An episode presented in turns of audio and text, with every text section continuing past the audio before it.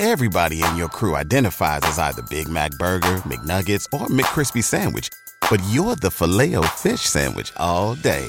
That crispy fish, that savory tartar sauce, that melty cheese, that pillowy bun. Yeah, you get it. Every time. And if you love the Filet-O-Fish, right now you can catch two of the classics you love for just $6. Limited time only. Price and participation may vary. Cannot be combined with any other offer. Single item at regular price. Ba da ba ba ba. Hey everyone, Yas here, and I just wanted to say it's great to have you join me today because I'm sure we're going to have a fantastic episode. So, whether you're here for the first time or if you're one of the repeat loyal listeners of the show, I truly appreciate you. But before we get to today's guest, I just have a small favor to ask, and that's if you could just take a brief moment to hit the subscribe button if you haven't already. Ensure that you share it with all your coaching friends, and don't forget to get in touch, guys. Let me know your thoughts on what you think of today's episode or any of the recent episodes you've listened to. You can do this on Twitter at the Coaches Net. Once again, that's at the Coaches Net. And please make sure you do, as I'd love to hear your thoughts, guys. Anyway, on to today's show, I hope you enjoy it. Have a great day, guys. The Coaches Network. Hey guys, you're now listening to the Coaches Network podcast, a podcast aimed at anyone who's passionate about athlete, talent, and personal development. My name's Coach Yas, and I'm a UEFA A licensed football coach, coach developer, and content creator. I'll be sitting down with a range of guests to discuss their journeys, their life lessons, and how you can make an impact. Enjoy.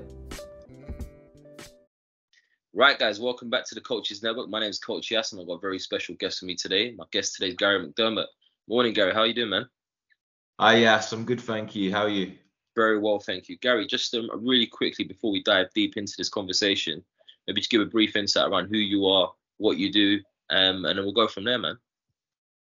Sure, yeah. So Gary McDermott, I've coached. I'm a coach. Been coaching for a long time now. 36. Um, previously, lead youth development phase coach at Southampton, um, and then now I'm just looking to explore other opportunities, maybe within teaching. Awesome, Gary. Obviously, you know you talked there about you know being 36, having a lot of experience. One of the key things that I've kind of noticed over the recent years, and I think I, I probably fall into that category as well, is um coaches who are relatively experienced, or at least have at least you know substantial experience, still quite young. So where did your coaching yeah. journey start? How did it start? And how have you ended up where you are now? My uh, yeah, great question. My coaching journey probably started in a lot of school halls with a lot of pianos and about 30 or 40 kids at the same time. So I was really young. Um, I was about 17 back in 2004, I think it was. Um, I met, uh, so my youth team coach was also a coach. He had his own coaching business. Um, and I started working for him, just doing like after school clubs, covering PE lessons. If I'm being honest, I was probably more of a kids entertainer than actually like a coach. Um, but I really enjoyed it.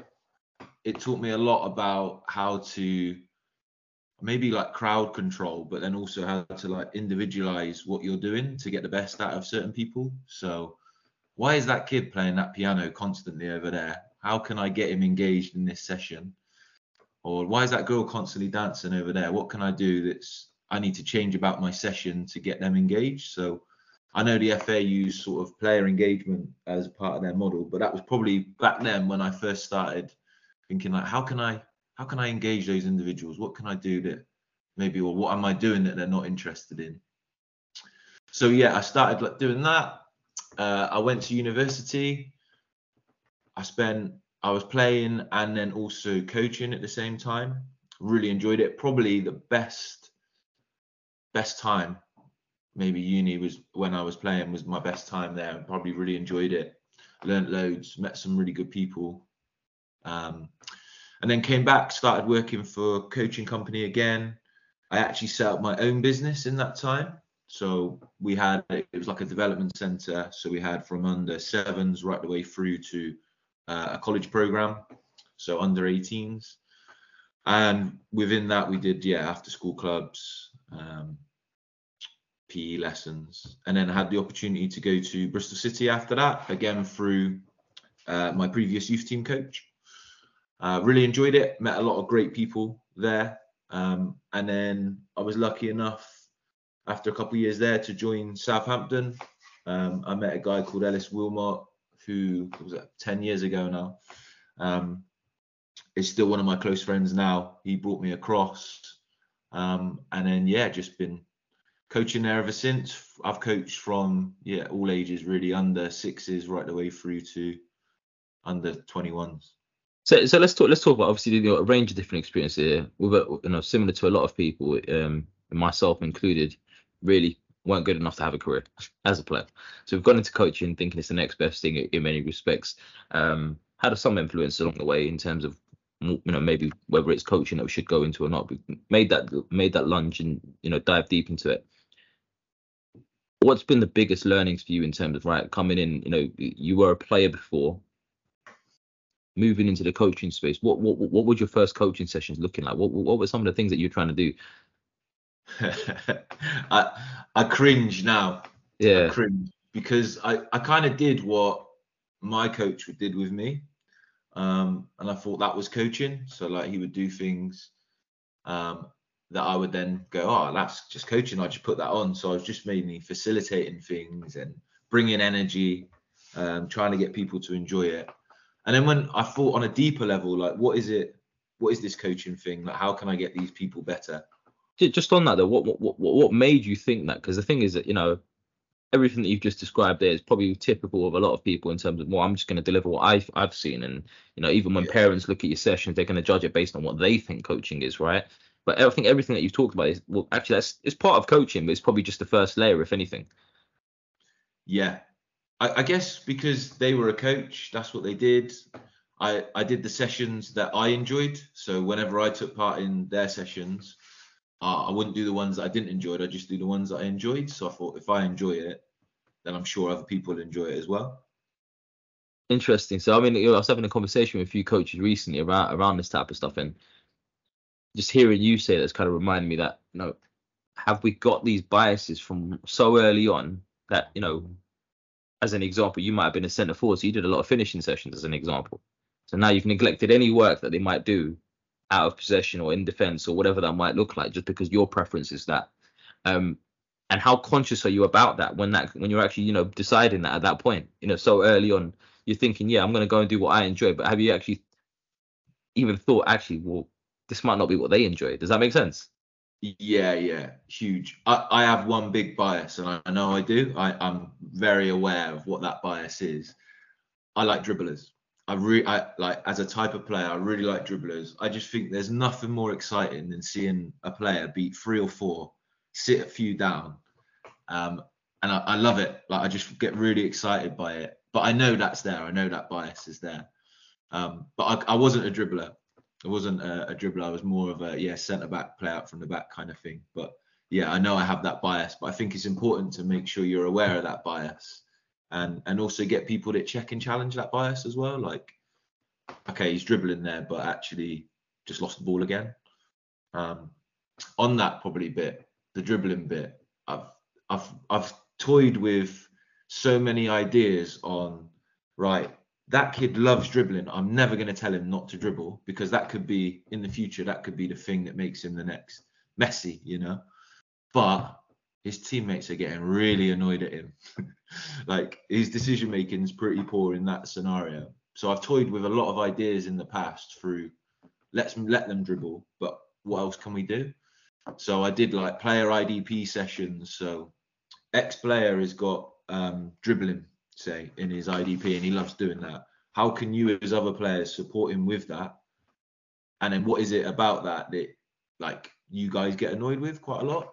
The best bits was some players were like, I know that's his strength, but he does it all the time. It's an overplayed strength. And I'm like, well, how how could you help him get better? And they're like, well, maybe he needs to play like pass a couple of times so it keeps the defender guessing. And then mm. I sometimes find that peer to peer feedback's brilliant because you, you can say it as a coach, but I think sometimes the peer to peer. I think there's a lot of credibility in, in, in, hearing it from your peers. I think I think just just on that, you know, you talk there about individual development plans. And it's again even a kind of a bit of a hot topic of discussion with a lot of coaches that I've been speaking to recently.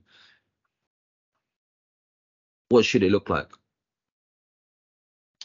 Yeah, good. I I think it should look like moments in the game. I think it needs to be moments in the game. But I also what what I didn't like, I'll tell you what I didn't like first was like it looking in isolation. So um, passing, and then you have like uh, strength to regain the ball or something like that. It, it was it would be in isolation. So for me, I think a moment in the game that encourages them to do as much as they can on the four corners. I think I'm still again working it out. So I, I as a dribbler, I had a, a dribbler who was really good but didn't like the winning the ball back or counter pressing. So those are big things. So the dribbling might get him there, but winning the ball back, counter pressing, that's going to keep him in in the first team as an example. So we, we come up with like an IDP that would encourage him to win the ball back, but using his strength. So it was it was quite like a long IDP. It was like uh, playing with the the psych side as well. It was like using your athleticism. So we're we're saying that he's athletic, you know, uh, and he's thinking he's athletic. So using your athleticism, uh, recover to win possession to then show people what you're good at. So feeding back from the feedback we had from his peers was they got annoyed when he lost the ball. Feedback from you know the next group, the professional development phase, he's going to need to win the ball back.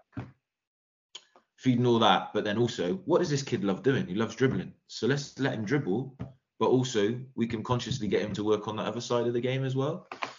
Uh, and it was good, really good. Like seeing how you can incorporate that. It was a moment in the game, so he knew when he lost the ball, mm. nothing else matters in that time apart from just running to win the ball back because I'm going to get praise from my coach, praise from my teammates, and yeah, I'm going to get the ball to dribble again. Yeah, it's an interesting one. So, I mean, it, at what point does it become successful in terms of an individual development plan, right? Because again, this is a conversation I have with coach all the time as well. In that, let's just say for argument's sake, you're talking about dribbling again, right? Mm-hmm. Yeah, this player, you know, he, he he performed ten excellent dribbles today where he took on a player and beat them. All right, brilliant. But how many did he? How many attempts did he make? And out of those, out of those attempts, you know, let's just say he made up 80 attempts. He's only been successful in 10. Is that still success? There's that. I think it was Peter Beardsley, was it, in the time that had the most assists, but also the most uh, uncompleted passes. Yeah.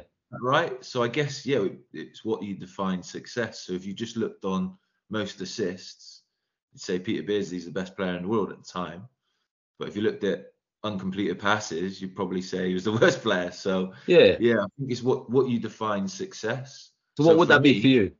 For me, in that time, success looked like this player is going to need to understand that he needs to recover and win the ball back for him to stay at that next level. So success uh, what, what does demonstrating and understanding look like? Because I, now my mind's kind of flowing a bit, and I'm thinking, well, okay, well, the player yeah. understands it, they get it, they understand why they're doing it, they understand the re- the reasons for it. They can even rationalize for you and, and, and relay back to you the exact triggers and timings that they have to respond to to make sure it happens. But it's not happening. So where's the level of success?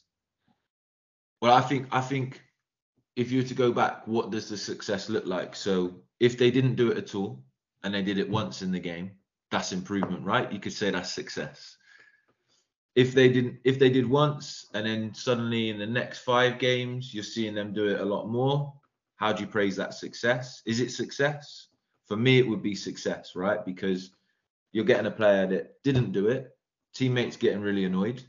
Okay. Might stop that player progressing to now yeah. that player's doing it. He's I can see it in the game, losing the ball, bam, his first thoughts to win the ball back. I can see it happening and it might be five years time you know you you might go oh he's not quite getting it but it's a long process. Player development is a long process isn't it? Yeah it is and I, again there's no right or wrong either. I'm just trying to get into the get into the nitty gritty of right how do, what does everyone look at as, as a, and view as success? So like you know if you use that as an example there they've gone from not doing it to now just doing it even though it's inconsistent. The fact that they're doing it now and they weren't before that well you can argue that's success.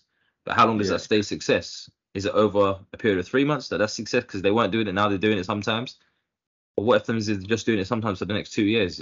At what point does it stop becoming a success? Does that make sense? Yeah, yeah, no, I know what you mean. I think I think it's you as the coach. What do you deem success to be, and and then you have to get the club to align to that as well. Like that is, yeah, having that alignment of going, and that's why I think it's it's important to have kind of like a stable core in in a in a company because okay. you can go, oh, I remember that player at 14, and he didn't he didn't do any of that. But now, wow, look, he's actually doing it. Whereas someone coming in, fresh eyes, my go, oh, he's not doing it well enough. You'd be like, but look at the process or look at the journey, yeah, the, the journey to where he's got to now, and you're like, then you can go, oh yeah, okay, yeah, I see it. All right, so he's made improvement there. Yeah, okay, it could keep going. So he's, you know, I think that's why having a stable core of people that go, yeah, I remember that boy at 14, or I remember, you know, I think it's really important. And again, success criteria. What do you deem success to be? Yeah, no, it's really, it's a really interesting one. It's a really interesting one. So let, let, us come back to your journey. And obviously, you've gone in, you've gone in, um, done, you had some time at Bristol Rovers, gone into Southampton. So you're working early foundation phase. Talk us through that journey. What you know, what what what what did that look like first of all? When you know, what was some of the key learnings for you along that way? Because I used to I used to be of the mind that where a lot of my experience was kind of like 14s to kind of 19s, and a lot of my coaching spent around those. I used to, you know, believe that a lot of the stuff that I was doing with them was just relevant for them. And then yeah. as I started spending more time outside of that age group and started thinking, oh, actually, some of the principles which I apply as, as you know, as key fundamentals and how I coach these players, well, actually, no, they they're they're just as relevant over here, um, and they still work. Mm-hmm. I used to feel like, you know, one of them was like high intensity, as an example. You know, a lot of the stuff that I do is very focused around being high intensity. I used to think, oh, that's not really going to work the younger players. It's, it's not for no. Actually, it's exactly what works for them. So I don't know, you know, what are your thoughts? What are some of the key fundamentals for you around that you, you approach it within? Did you have similar experiences that you felt actually this isn't going to work going from foundation phase to YDP or the other way around? Yeah, so I guess at, at Bristol City, um, it was a similar. I, I was quite lucky. It was a similar sort of philosophy and big on one v ones. Um, and then I kind of took that into my business at the time where I was coaching 16s, 18s. Um, and I was actually quite nervous about going in at the role at Southampton at the time. It was under 11s. Yeah, I think it was under 11s or under 12s. Under 11s, I think. I was quite nervous about coaching 11 year olds because I was like, maybe what what what works? What what if this stuff doesn't work? But I'd always been a big fan of opposed you know, make it opposed, make loads of decisions, one v ones. So, and I found out, yeah, that works. Like the kids love it still, but maybe I don't need to break down as much on the tech tack stuff, and I can let that slide and let them experiment. Um, and then yeah, I met I met a guy called Ben Bartlett. I don't know if you know Ben. He blew my mind on coaching when I was a lot younger. So it was he did like my uh, advanced youth award at the time. He he was great for me. He was like, you know, this conversation we just had about success. He was like, what does success look like for that player? What does it look like in your session? Got me thinking about, you know, the thing I'd had all big time was player engagement. What does it look like for them? And then the psychosocial, I'd, I'd kind of had I kind of touched on that. I, I, was doing things, but not really knowing, oh, that's why I'm doing it, or those are the returns that I'll get from that. So yeah, he blew my mind on what coaching was. Um, and then yeah, once I was doing a license, um, and yeah, just observing other coaches. I, I know you had Rad on. Do you have Radhi on? Who's that? Sorry. Radhi Jaidi. Do you speak to Radhi Jaidi? Yeah, yeah, yeah, exactly. Yeah, I had him a few weeks yeah. back. Yeah yeah, so speaking to Rads and a, and a few other coaches, it was it, yeah, it was like getting that flavour of oh that works for that player, that might not work, or you're doing that there, but that player's not responding very well to that, or that player's loving it. So I think my biggest thing is trial and error, like make loads of mistakes and learn yeah. from them. I think is the biggest thing. Not every the one thing I introduced that I'd I will 100% take into everything I got the players to grade the session. Okay. So I would I would do a session and I would say, right, you turn up tomorrow, that's the same session. Would you be buzzing or not? Interesting. So and what what what are they basing it on? Just just whether the fact they enjoyed it. Exactly. Yeah. Did they enjoy it? What did they learn from it? A lot would. So you, would work out what the players want then from that question. So yeah, one player would be like, "Oh, I didn't really enjoy that bit because," you know, and it'd be like, oh, it might be there wasn't much dribbling as an example. And yeah. you go, all right, then you'd think you're like, okay, how can I maybe get a bit more that dribbling into that It- session? You know, Yeah, I mean. I- I'm I'm just thinking out loud, and I'm thinking, is that is that the answer, or is it? Doesn't matter whether you enjoyed it. There's a benefit to it, and you need to understand the benefit before you decide whether you enjoy it or not. Does that make sense? Because sometimes you know it's, it's getting them, especially, uh, you know, the I think anyway. Players have to understand they're not going to enjoy every moment of their development, and they have to get used to kind of Yeah. understand, you know, going through those moments. So it's not, and it's something I've been thinking about a lot recently. It's like I think too many players, in my opinion, and I think parents feed into this as well, is oh they're not enjoying themselves, so it's not good enough. Well, no, that's not how life works, and that's not how development works.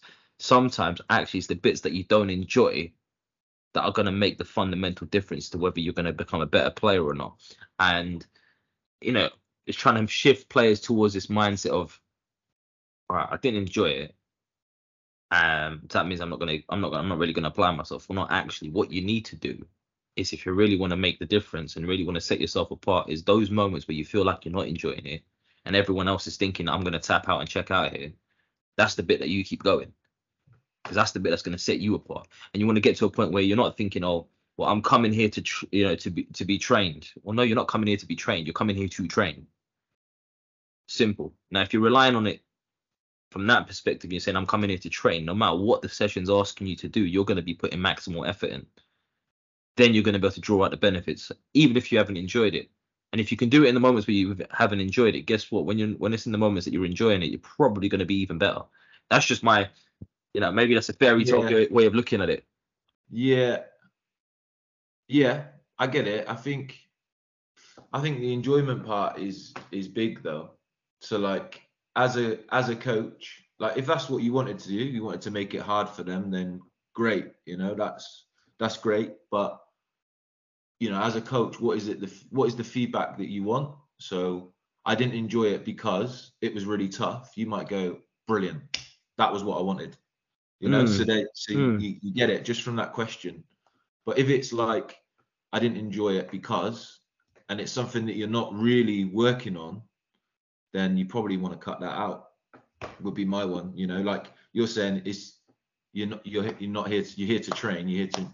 So great if that's what you're wanting, and the player goes, I didn't enjoy that bit because I was here to train, as an example, or it was on my left foot and I didn't really like that's Yeah. my idea and I didn't really do it. Then great, you've hit what you you want. You go, all right, I'll sacrifice maybe the enjoyment because I'm getting loads of returns on this. Yeah, um, But I think it comes back to like the aims of the coach, you know, like if it's if you're working on a session where I think I feel like I'm using dribbling a lot here, but you want the players to dribble loads and a player goes, I didn't enjoy it because I didn't have a chance to dribble, then you probably want to go, Oh, do you know what? my Yeah. aims, my I aims mean- with it, it didn't work. So I think, yeah. think again, having- again, I'm just thinking out loud and thinking to myself, well, actually, a player might say they didn't get a chance to dribble, but actually, the defender might have just been spot on. yeah, yeah, yeah. And if they Yeah, yeah. recognise that that was the reason why they didn't get many chances to dribble, and I, I think you know, I, I probably be more inclined to have those And conversations. That that my bit. That's my bit there. That's Yeah. coaching. So right, the defender was spot on. So what did you do as a coach then that helped that attacker to be able to dribble? Did you work on his pre-movement to Yeah. receive? Yeah. How many runs did he make to not get the ball to then come and get the ball? Mm. How many times did he play run run off the shoulder? Did he run off Mm. the shoulder? Was he just pinned? You know, that for me, that's the nitty gritty of coaching. Like Yeah. I didn't enjoy it because I didn't get a chance to dribble. Has probably gone too far because you haven't stepped in at the right time or the right opportunity to go. Do you know what? Every time, how many times have you had a chance to dribble today? Uh, none, coach. Why? Do you know why? It's because of this. Look, every time the ball goes there, you're trying, you're pinned. He can see Yeah. your number constantly. Try and play off his shoulder a little bit more, then come in where he can't Yeah. see you. For me, that's the the fine art of the coach, like the skill. Of, I think Mm, they call it the skill of the coach. I see a lot of people, but I think that's those are the bits where that's coaching to me. Yeah. You know? Yeah, no, I think Um, it's a great point. I think, and I think uh, it, it, certainly with a lot of the coaches that I see coming through now, I think that piece around the observation diagnosis kind of is is a is a dying art, if you like, or you know, it's a, it's a, it's a piece that's harder and harder for them to get. I think they're seeing less of what's actually happening and more of what they want to see.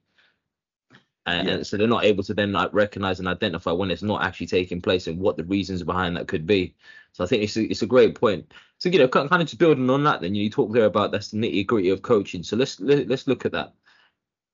What is good coaching to you? That's a huge question. That's a huge question.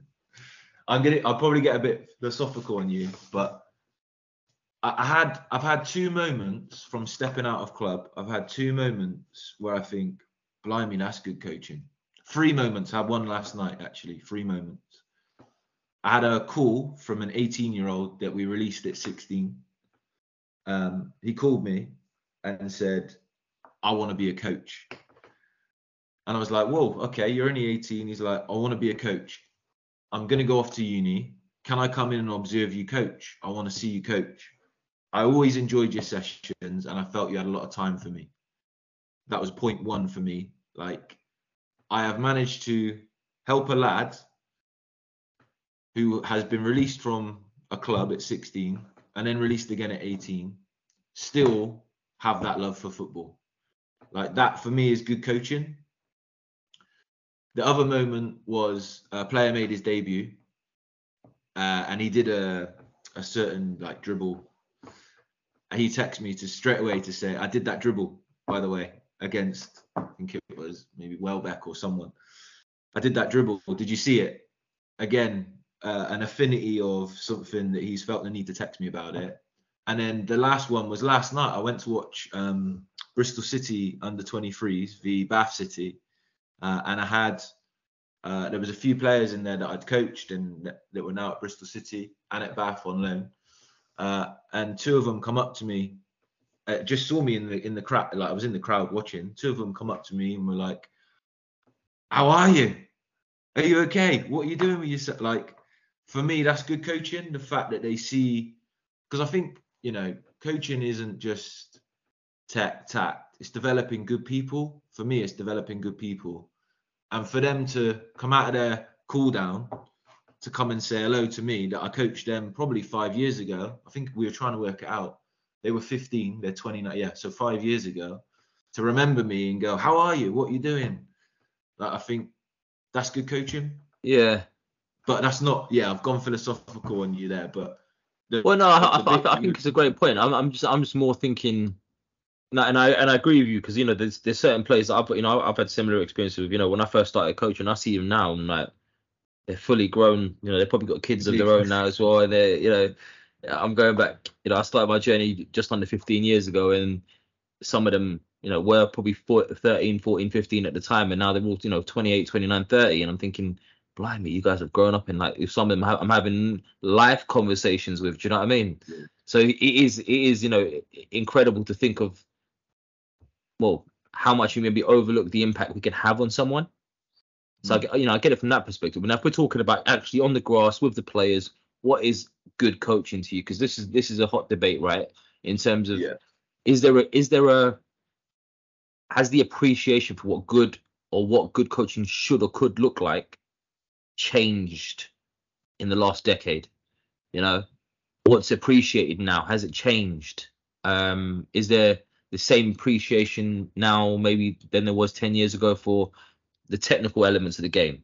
Is it the same appreciation or is it even more appreciation now for the tactical elements as there was maybe maybe 10 years ago? You know, is there too much focus now around creating the environment? Was it never focused on, or was it actually always focused on, and now people have just called it out and given it a name? I don't know. Yeah, good question. I think from if I think about when I did my B license a long time ago, it was like a team 11 aside, pass or fail, a lot of stop, stand still, um, not much player engagement. Yeah, I, I, to like, yeah, I would say it's changed, and I'd say it's changed for the better because I think you're considering the athletes more. You're considering their needs a lot more. But I, I, I do feel that I, me personally, I think there is a time where you do stop, stand still, and this needs to happen, or you, you need to move there. That's got to happen. But I think it's just having an appreciation. I think coaches are, are more aware now that of uh, I think affordances. So like the trade-offs, you know. So if I do a lot of stop, stand still here. I might not get the physical aims that I want, or I might Yeah. not get. the- Well, I mean, I. I, I would challenge that, and I would, and I'd question: Do coaches coming through now even look at stop, stand still as an effective method of coaching? Because I'm not sure they do. I'm not. I, I, I- I'm almost at that point where I feel like actually they, they, they've they've either not got an appreciation for how effective and useful it can be, or they've probably even been discouraged from using it. Yeah, I've, I've, I guess I, I feel that I'm fortunate. I've been working with good coaches. I feel, or people that I feel good coaches, and they will do stop, stand still, and it is, it is an important part of, you know, setting the scene. You know that happened. Let's re, let's rehearse it. Let's replay it. Uh, Rusty, my mentor, uses replay. I like that. Let's replay that bit. He done something really well there. Um, so yeah, I think it it does exist. It is an important part, but it's not the part. You know, it's not. It's like um, the old debate of opposed, unopposed. I personally do a lot of opposed practices because I think that's important. But I'll never say never do unopposed because there might be a part of it. You know, might What what what what will be the limitations to that? Because I this is a this is a real hot one for me as well. I mean, I I I, I fundamentally, my opinion is that, listen, it's not that I'm arguing the point that unopposed practice does not have any benefits. Yeah, It most certainly does have some benefits, but for me, I can't understand how anyone would believe that it would outweigh the benefits of opposed practice. And that that's fundamentally it. So then, you know, on that note, it's almost well, especially if we're looking at some Say goodbye to your credit card rewards. Greedy corporate mega stores, led by Walmart and Target, are pushing for a law in Congress to take away your hard earned cash back and travel points to line their pockets. The Durbin Marshall credit card bill would enact harmful credit card routing mandates that would end credit card rewards as we know it. If you love your credit card rewards, tell your lawmakers hands off my rewards. Tell them to oppose the Durbin Marshall credit card bill. Wilson, you sent the game winning email at the buzzer, avoiding a 455 meeting on everyone's calendar. How did you do it? I got a huge assist from Grammarly, an AI writing partner that helped me make my point. And it works everywhere I write. Summarizing a doc only took one click. When everyone uses Grammarly, everything just makes sense. Go to grammarly.com slash podcast to download it for free. That's grammarly.com slash podcast. Easier said, done. Everybody in your crew identifies as either Big Mac Burger, McNuggets, or McCrispy Sandwich. But you're the filet fish Sandwich all day. That crispy fish, that savory tartar sauce, that melty cheese, that pillowy bun. Yeah, you get it.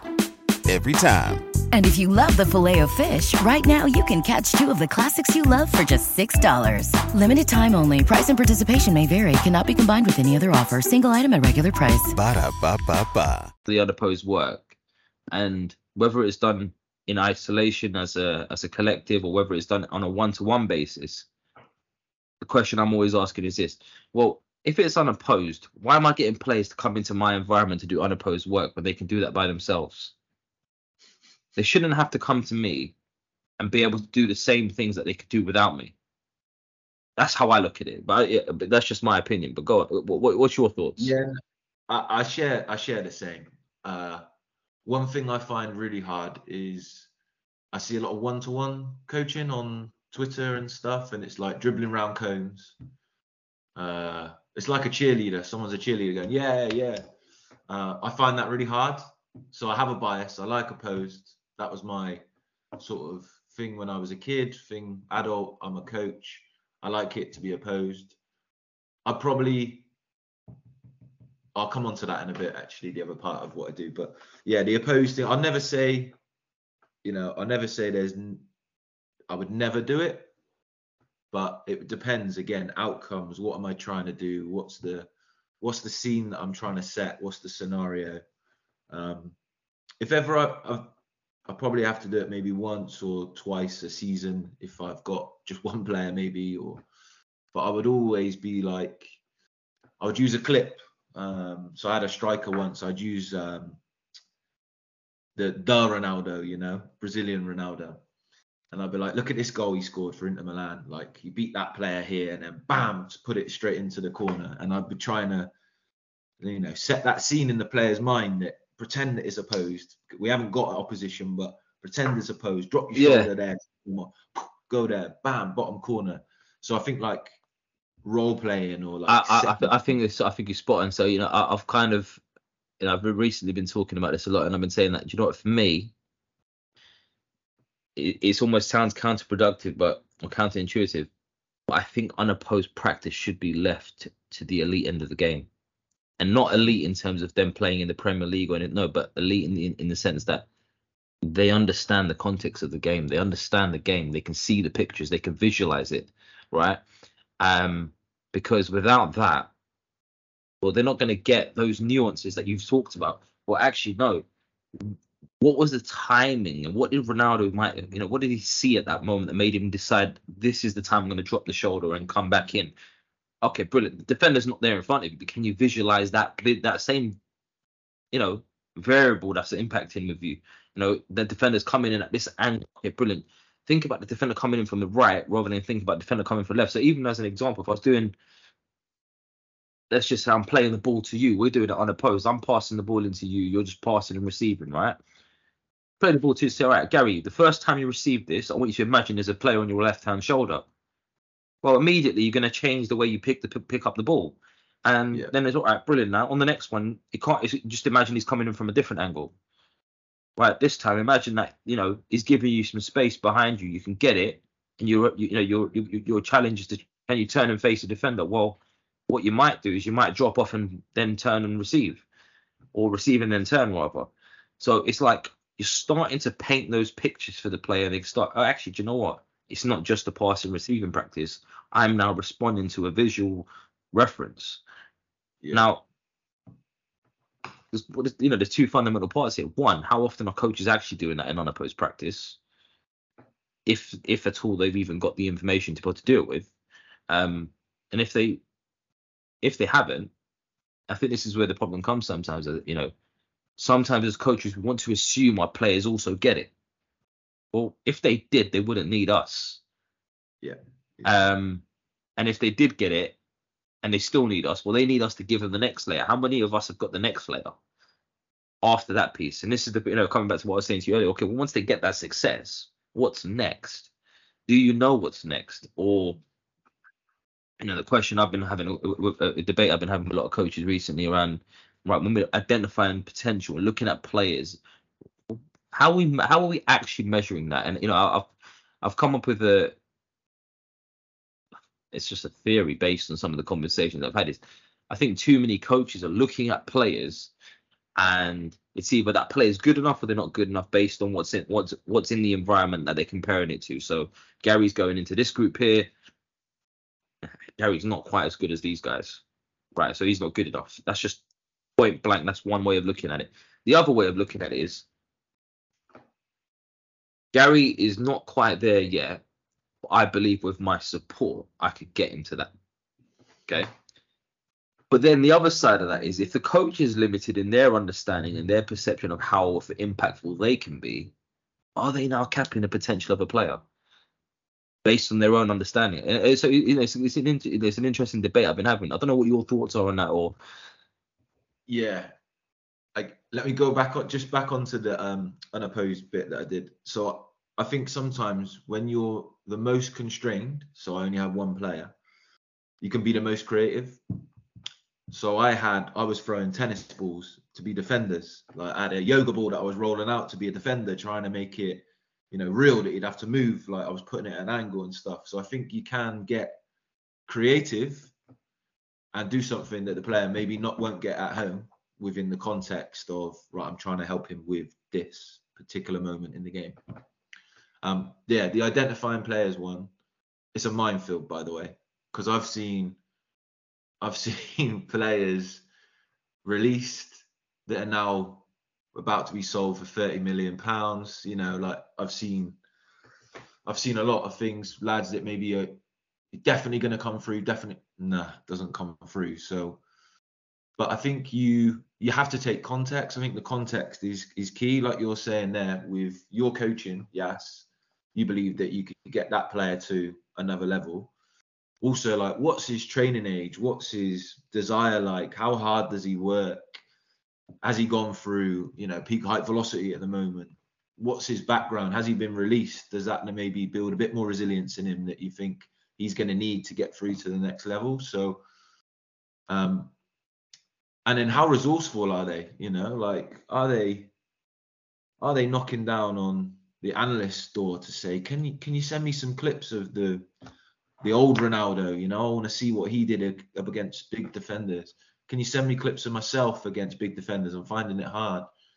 Do they seek out the coach? You know, like, can you help me with this? I'm finding this hard. I think all those things Mm. are like the context, you know, behind that player or not Hmm. that player. No, I think it's a I think it's a great point. I, but I think Was it the Kyle question, Walker? comes, the question comes. Kyle But Walker the other day. Was it Kyle Walker the other day that Yeah. said um, he watched Vinicius loads of times yeah, yeah, yeah. before that Champions League uh, before the game they played? Was it semi-final? Uh, he watched him loads of times, sought out loads of clips, went through it with the analysts. Like those are the bits that you don't see. Yeah, I mean, I mean, and it's easier to obviously get get that at the top end. And I, I mean, and I, and I totally agree with what you're where you're coming from. My, my question is this: is what happens if you've got a player who's got that mindset? They want they want they, they want to get better, but they don't have the ideas around how that could look. So they don't even have the the the, the knowledge or the know how to be able to say, actually, do you know what, Gary? Can, can we get out some clips and look at that and see how that can maybe benefit me? They haven't even they're not even thinking about that. But then the coach isn't thinking about that either. How, how, how, how do what, what you know what, what do we do? How do we You get that player to become better? Because this is the this yeah. is the bit, right? And I'm, I'm I'm challenging coaches. Well, are you limiting the player's potential based on your competency as a coach, or are you saying actually, what is it that we're not doing? Are you asking those questions enough? And this is the, ch- the challenge of having my role as coach developer when I'm speaking to coaches. Well, yeah, you're you're doing this, but what's over here? What's above what you're doing already? Have you thought about that, or or, or are you looking at it and saying, well, actually, no, the, the, you know, what I'm doing is working. Okay, yeah, but is it working as good as it could be? Is the question. Uh, you know, I don't know what your thoughts are on that kind of view. What have you done to support that player getting better in the last six months? Boom. Like Yeah, you know when you get coaches thinking about well i put on i put on this session and you know it was a generic session then you think well you know what have you done to help him within that session Mm, whereas you might get some coaches go you know what i sat down with him and i did one-to-one analysis on him receiving back to goal as an example or we've done some sprint work for him to receive off the shoulder we've incorporated nfl so he's running off the shoulder now and running behind you know Mm, like mm. those are the bits you're thinking, oh, that coach is really trying, you know, really trying Yeah. something. Um, I've put on sessions where I've mixed who he's against to give him success. Some where I've made it really hard. I've got maybe the lad from the year above. I've put him up. I've stretched him in that way. I've sat down, had conversations with him, tried to support him. I've spoke to the parents and said, like, he's Mm. could you have a have a look at this in games? Like when he does it really well, can you give him good praise? You know, I'm big on that. Catch him doing something well and I do it again mm, you know you know I, i've got my son you know he's uh potty training at the moment you know he, he's coming in and going daddy I, d- I did it and i'm like well done you know boom he goes in and does it again like those are the bits that i think are, are big so yeah but, those are but the but but it, that just comes back to my previous question, right? Son's potty training, well done. When does well done become? Well, that's what's expected. yeah right? yeah, Because there's yeah, that yeah. fine line, isn't there? Because it's now probably, well, I'm not getting praised for this anymore, and it's like, well, why am I praising for you for something that you should be doing by now? Yeah, yeah. And then it's what's the next challenge, you know? I don't want to use my son's potty training, but it Yeah. might wash his hands, you know. Like that's that's the skill of the coach. Like what is what's next? So yeah, I've got him receiving off the shoulder, brilliant, but his timing might not be right. So he's getting caught offside quite a lot. What's that pre pre movement to allow him to stay on side? You know, how many times he made a blind side run? How many times he mixed it up? When he's in Mm. those areas, his finishing's not great. And I think those are the bit. I think accountability is the biggest thing that a coach can have. Yeah, To take accountability. I've I've come across a lot, and I've been guilty myself in the past of, ah, you can't finish first time in the box. And you think, hang on a minute, How many times have I actually worked on that with him? You know, like those are the bits. So for me, accountability is massive. If a player is not doing something, what have you done to help them? Let's let's talk about that really really interestingly. So you know what what are your thoughts on telling players that what they you know you talked there about catching them doing it well. You know, mm-hmm. essentially giving them praise and what gets re- rewarded gets repeated essentially. What is your views on telling players actually that wasn't good enough? In in what context? So you know you hear you hear you know, and I think we've all been guilty of it. We all you know hear players, even us as coaches, oh, you throw away the phrase, you know, throw around the phrase, the phrase of oh, that was unlucky. Actually, no, it, it, in the nicest way possible, it was just shit. It was bad. It was not good enough. Yeah, I hate the unlucky phrase. It's either like poor technique or, you know, the, the other one. Jeff Noonan would love this. So how many times do you hear coaches say good strike, but it was straight at the keeper? Well, this is it. this is it. I'm saying, well, hold on a second. The goalkeeper's not even moved. Um, yeah. it, it's interesting. I've had this conversation recently with, with um, some coaches that I'm working with around um, the biggest differences that I've seen in the female game and the male game, right? And it's interesting, especially around finishing. You know, you talk there about finishing. One of the biggest differences I've seen when it comes to finishing is that I've not got the data in front of me specifically to look at it, but I would, I would, I wouldn't be surprised if my observations came out with the data that there was more accurate shots for, in the female game than there is in the male game. Um, because what my observations have been is that female players, just in my experiences, are more concerned with not missing the target than they are with actually scoring the goal. Okay. Male players, they don't mind missing the target because they're more concerned with trying to get it in the corners. Mm-hmm. But fundamentally, a miss is a miss. If it didn't go in, it didn't go in. So, you know, it, it's it's been quite an interesting one because where I've been supporting coaches in the female game in the last few months, and then comparing it to some of the coaches that I'm working with in the male game, and then looking at the difference in the players and their mindsets, it's like, well, if you look in the female game, well, how many of the, how many of the shots that have been saved, well, actually, have they been saved or have they just been given to the keeper? Yeah, yeah. Male game, nine times out of ten, my observation, well, actually, no, the goalkeeper's actually having to make saves if they're making saves. Um, yeah. and that's just generalization, but it's it's been it's a really interesting it's been a really interesting observation in terms of actually, well, how does that then influence and impact on the ability of the coach to recognize well the needs and the demands of what the game is asking him to kind of work on, if that makes sense. Yeah, it does. I think um, another thing of mine is I'm big on the stats and how I incorporate that into sessions. So I do a lot of first time fin- I'll reward a lot of first time finishes in second six yard box because it's the most common finish, right, in football. Um, but I think going on to like the accuracy, it it's hard because I think you know, like if you speak to so I've spoken to certain strikers that will say, I was up against this keeper and I knew I had to be on point in the corners because anything that's not in the corner, he'll just save. You know, whereas oh, I knew I could against this keeper, he doesn't like me shooting high, so I'd just shoot high and it'd be easy to score a goal as an example. So yeah. I think a lot there's a lot of context around the accuracy. Um, I haven't worked in the female game. It does interest me though, because um, I think it's going to be big. Um, but yeah, I, I, I won't be able to compare. But I know speaking to strikers and like what's going through their head at the time is also who they're against. Again, mm. my uh, my theory for making it opposed. No, and, and I, I think you're spot on, and I think it's.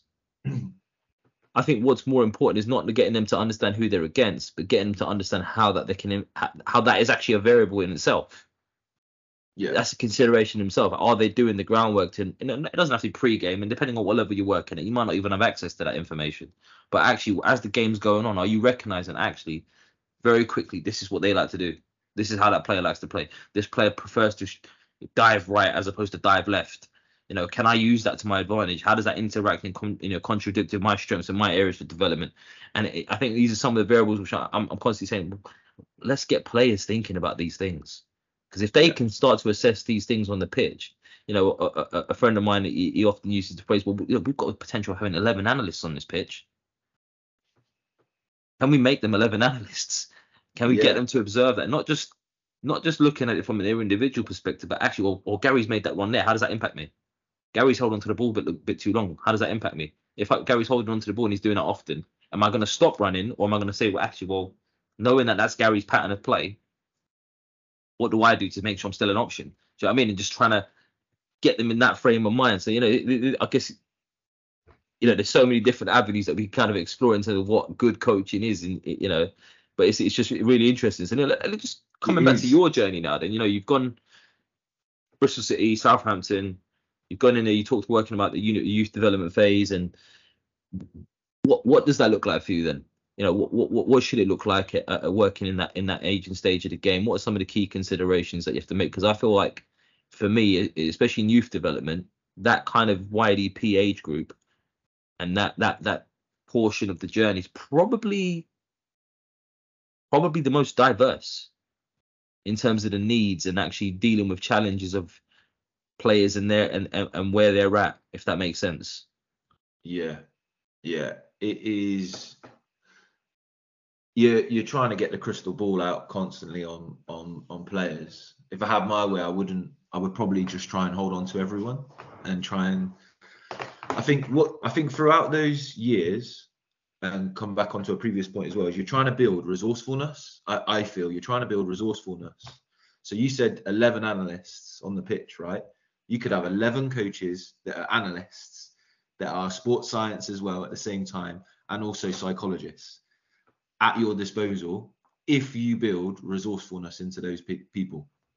You know, um, I mentioned my mentor earlier, uh, Rusty. He um, he's big on getting players coming to him. So getting players coming to you, asking you questions, Yeah. and how you build that environment. So yeah, I think come back onto it, it is the most diverse, but you've got the potential to build resourcefulness in what is a brain still developing. You know, they're still developing as people, they're still developing as players, and you've got the opportunity to really build as much resourcefulness into them as you can. And I think you've got to have the end goal in sight of I'm just trying to make them as resourceful as possible and I'm trying to help them as much as I can.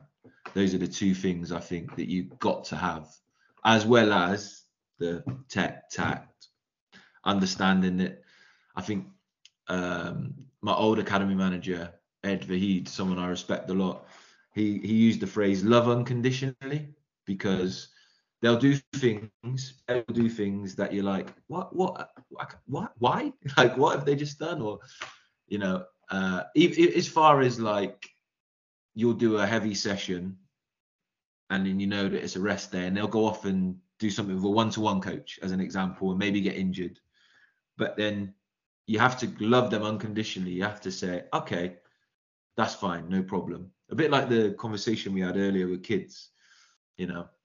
They're going to do that that's fine let's help them learn from it. So what have you learned from that you know that experience? Or i probably learned after a strong day like that i maybe need to I'll never discourage one-to-one work and players trying to get better. I'll never ever discourage that. What I will say is maybe there's a time where you have to go, oh, I'll rest that day and then I'll go out with my one-to-one coach, you know, because I, I'm a firm believer if they're going with a one-to-one coach, they're wanting to get better at football, you know, like which is fine. Whether I Yeah, agree the- with the intention's doing, right. The intention, brilliant. Yeah. You're trying to do that. So I think, yeah, love unconditionally. You know, that was just one example, but yeah, you have to love them unconditionally Mm. because you, they will do things that you're like, I can't believe you've just done that. But you have to go, all right, let's learn from it. You know, that I'm trying to say my son the other day, the TV remote, he just gets it and throws it at the TV, and you're like, why has he done that? Yeah. It breaks, and you're like, okay, all right, can you see the consequence now? But if he didn't do it, he wouldn't know the consequence. you know? Yeah, so I mean, it's, it's interesting because obviously, you know, we, we we're thinking about learning there, and it's. I always think back to when I was younger, and I had two, you know, I had two older brothers, so I often learned through, a lot through observation of what they did. You know, it could be as simple as you know them touching, the, you know, touching the oven hob um, while the fire's on, and it's like, oh my god, actually, he's been burnt by that. I don't want to feel that. I don't want to. I don't. I don't want to experience that. But then, you know, there, there is some things though, isn't there, that you just have to experience yourself. Um, or do you think we can just truly learn through observation of others? Uh, yeah, I think probably it's a, it's a it's a big one on learning, but definitely I think definitely observation of others you can learn, and also from experience you have to get a feel of things. There's there's loads of times where I've I've said a player's done something that I'm like that is so good. Oh my god, how good is that? And I'll ask them, and they're like, I had no idea that player was there. I just felt that that was the right thing to do. Like they're not analysed or anything. They're just like that was the right. I just felt that was the right thing to do. I could sense it, or I could feel like those are the things I think you have to experience it to be mm. like, yeah, to learn, I guess. No, it's fascinating. Gary, I'm, you know, I'm I'm, I'm conscious of time, so I, I, you know, I want to kind of hit you with two real key quick questions and just get your real insights on it. So, you know, we talked, you used the phrase earlier on, um, that's good coaching. If if I was listening to this, or if there was someone listening to this right now and thinking, you know what, actually, I want to be that 18 year old that contacted Gary and said, I want to be a coach. What would be some of the first messages that you'd want them to kind of take on board and apply in their own journeys? Oh, that's massive. I think know why you why you want to do it. Know why you want to do it. I've I've come across coaches that want to do it because they love helping people I've come across coaches that want to do it because they want the fame, you know, which either's fine, either's absolutely fine. But if you want to be in youth development and you want to help people, that's probably the right the right mix. So yeah, know why you want to do it. If you want to help people, brilliant, great. If you want to do it because you want the fame, brilliant, great. But just make sure that you do roles that match those two things. The other thing would be make mistakes, get out on the grass, make as many mistakes as possible, and learn from them. That learning process that we were just talking about, you know, that's how you'll learn the most. Like the other bit, again, love unconditionally. Like players will do things, people will do things. Um, you think, what happened there? But then that might be them trying to learn from certain things.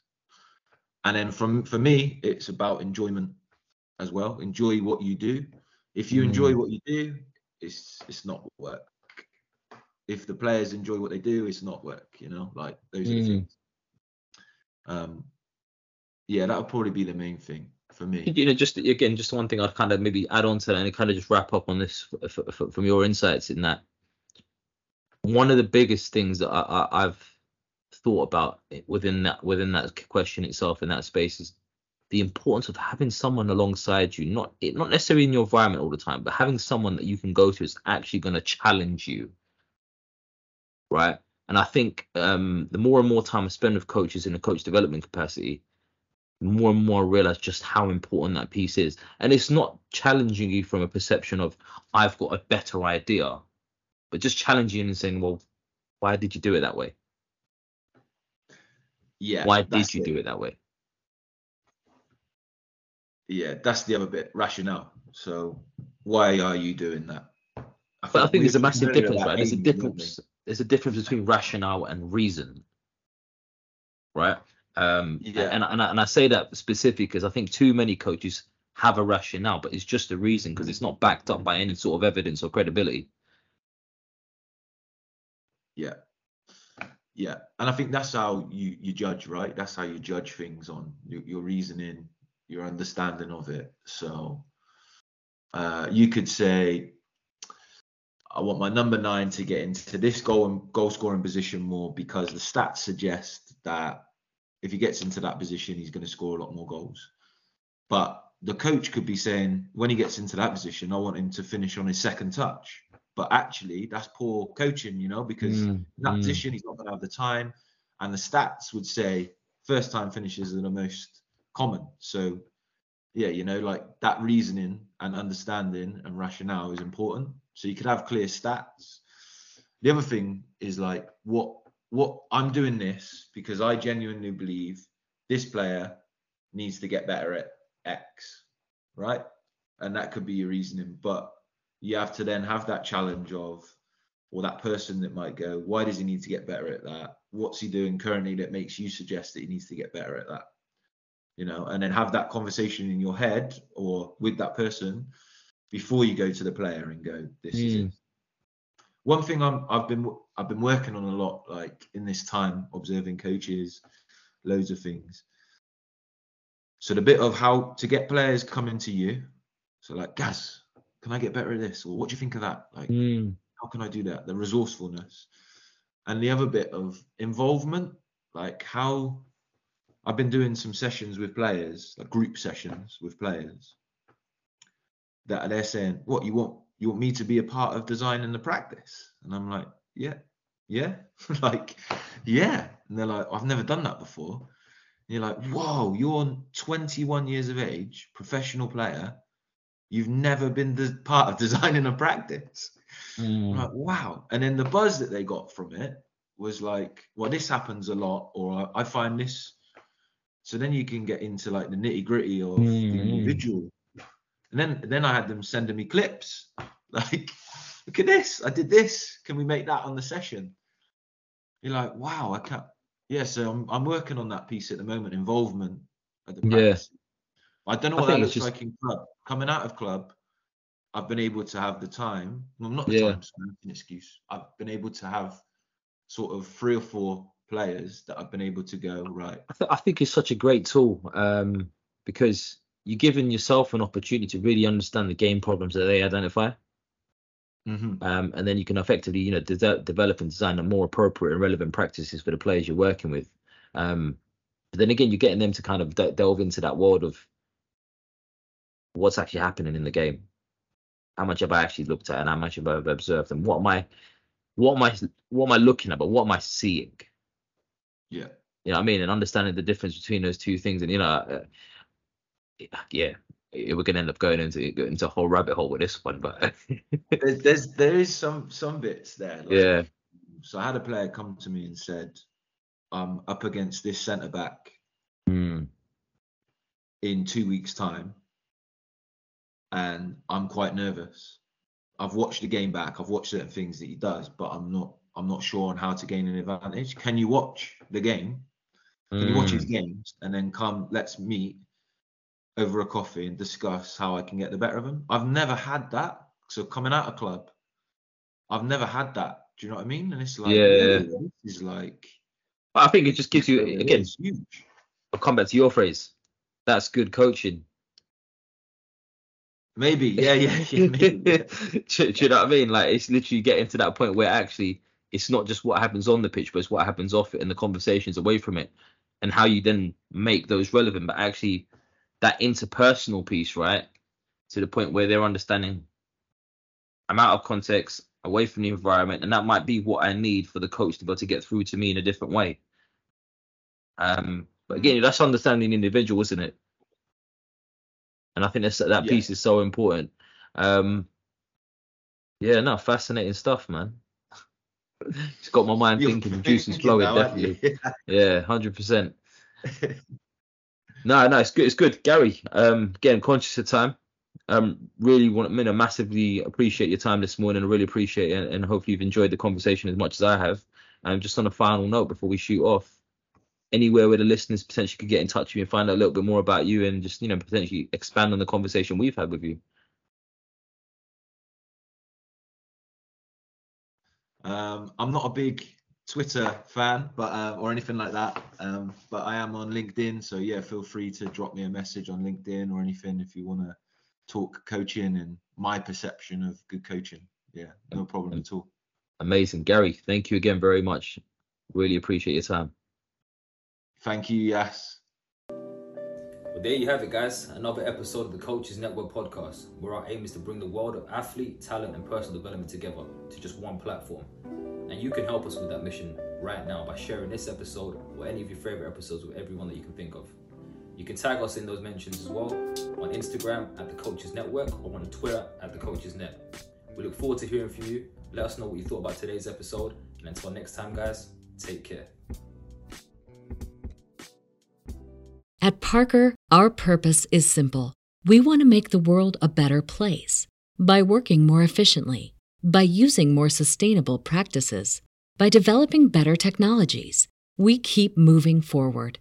With each new idea, innovation, and partnership, we're one step closer to fulfilling our purpose every single day. To find out more, visit parker.com/purpose. Parker, engineering your success. Say goodbye to your credit card rewards. Greedy corporate mega stores, led by Walmart and Target, are pushing for a law in Congress to take away your hard earned cash back and travel points to line their pockets. The Durbin Marshall credit card bill would enact harmful credit card routing mandates that would end credit card rewards as we know it. If you love your credit card rewards, tell your lawmakers hands off my rewards. Tell them to oppose the Durbin Marshall credit card bill.